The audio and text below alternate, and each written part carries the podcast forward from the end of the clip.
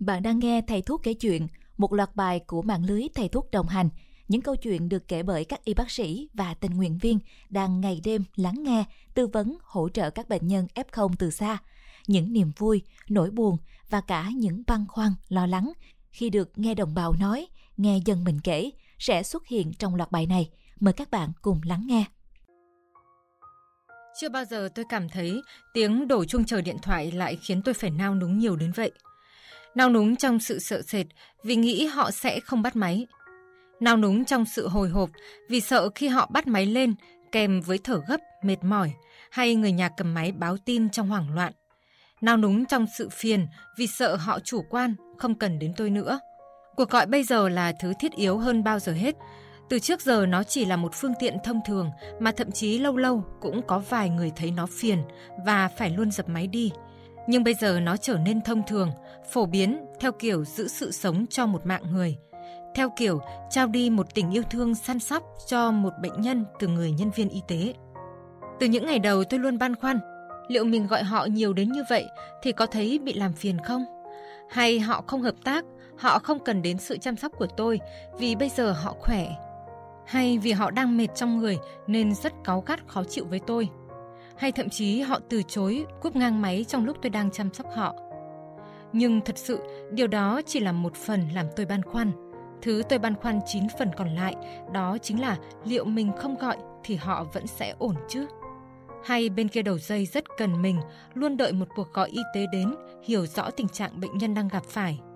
Hay đơn giản, họ chỉ muốn được tư vấn một liều thuốc nhỏ để chữa đi cơn đau đầu, một loại kẹo thuốc ngậm để làm cho cuống họng thấy thông thoáng hơn. Hay thậm chí họ đang ở một mình và rất cần vài cuộc điện thoại hỏi thăm trong lúc đang cách ly tại nhà. Những điều đó làm tôi gạt đi mọi thứ để gọi ngay vài cuộc điện thoại cho họ, để tôi phải luôn được ở trong tư thế an tâm khi nghe được bệnh nhân mình đáp rằng hôm nay tôi vẫn khỏe. Sau một thời gian làm tình nguyện viên tại mạng lưới thầy thuốc đồng hành, tôi nhận ra rằng kể cả có khó chịu, cáu gắt hay nói tôi sao phiền thế. Tức giận không hợp tác và muốn nói đang có việc bận để cúp máy ngang trong lúc tư vấn. Nhưng chỉ cần bắt máy để tôi biết họ vẫn còn sức để khó chịu, vẫn còn sức để nói chuyện than phiền tôi, để tôi được nghe giọng nói rõ chữ mà không ấp úng, nghe được hơi thở đều đặn mà không ngắt quãng và nghe bệnh nhân nói được câu tôi khỏe là lúc lòng tôi an tâm đi rất nhiều. Hay như việc họ bắt máy lên và nói với giọng mệt mỏi, nhưng họ vẫn cho tôi đầy đủ thông tin diễn tiến sức khỏe, cũng khiến tôi phần nào an tâm, để tôi biết cách chăm sóc và hiểu rõ bệnh nhân của tôi nhất có thể. Chứ cảm giác không bắt máy, dập máy lúc đang đổ chuông chờ điện thoại, nó làm cái sự lo lắng của tôi nhân lên bội lần. Nó làm tôi đặt ra hàng trăm câu hỏi về tình trạng của bệnh nhân. Lúc ấy tôi chỉ ước họ bắt máy, cho dù khó chịu cũng được. Có vài bệnh nhân họ thật sự làm một ngày của tôi rất tuyệt vời.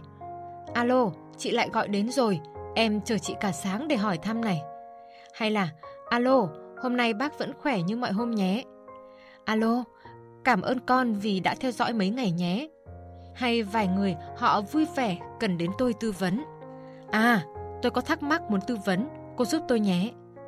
Vào cuối mỗi cuộc gọi, tôi luôn xin phép bệnh nhân quay lại gọi vào tầm khung giờ nhất định để tiếp tục theo dõi thì họ đáp: "À, không sao nhé cháu, bác không thấy phiền đâu, có cháu gọi quan tâm là bác vui lắm rồi." Thậm chí từ đầu mỗi cuộc gọi tôi luôn nói là tôi sẽ theo dõi liên tục trong 10 ngày nên bệnh nhân dáng chịu khó. Thì họ liền trả lời, trời ơi, 10 ngày ít thế, tôi cần được tư vấn chăm sóc lâu dài đây. Tôi đã từng chăm sóc một bệnh nhân đang tự cách ly tại phòng trọ. Chú ấy nói ngọng, giọng khá là khó nghe. Nhưng hệ thấy được cuộc gọi của tôi đến, chú bắt máy rất nhanh. Tôi cảm giác chú ấy đang thật sự cần tôi vậy. Tôi cảm thấy mình có ích và biết ơn điều đó rất nhiều. Chú nói ngọng, tôi khó nghe được rõ chữ, nhưng chú vẫn vui vẻ lặp lại câu vừa nói mỗi khi tôi hỏi lại. Và tôi rất vui khi mỗi ngày được biết chú vẫn rất khỏe. Tôi tư vấn tận tình như thể tư vấn cho chính người thân của tôi vậy. Cuối mỗi cuộc gọi với chú ấy, chúng tôi cảm ơn nhau rối rít. Chú cảm ơn tôi vì thường xuyên gọi đến để chăm sóc chú mỗi ngày. Tôi cảm ơn vì chú cho tôi cảm giác bản thân thật là có ích, cảm giác được thoải mái trò chuyện, tư vấn. Và cảm ơn chú một lần nữa vì chú cho tôi cảm giác được chăm sóc bệnh nhân của mình một cách tận tâm và hoàn hảo nhất. Những điều đó thật sự làm tôi rất hạnh phúc và biết ơn. Cảm ơn bạn đã lắng nghe câu chuyện của chúng tôi. Bạn có thể nghe thêm các tập khác của Thầy Thuốc kể chuyện trên Spotify, Apple Podcast, Google Podcast, YouTube, Facebook và Gablework của chúng tôi. Và nếu thấy hay, hãy cùng chia sẻ với bạn bè của mình nhé. Nếu những câu chuyện này giúp bạn hiểu hơn về cuộc chiến chống lại Covid-19, tiếp thêm năng lượng tích cực cho bạn, hãy chia sẻ chúng thay lời cảm ơn tới các y bác sĩ và cán bộ tuyến đầu. Cảm ơn bạn và chúc bạn bình an.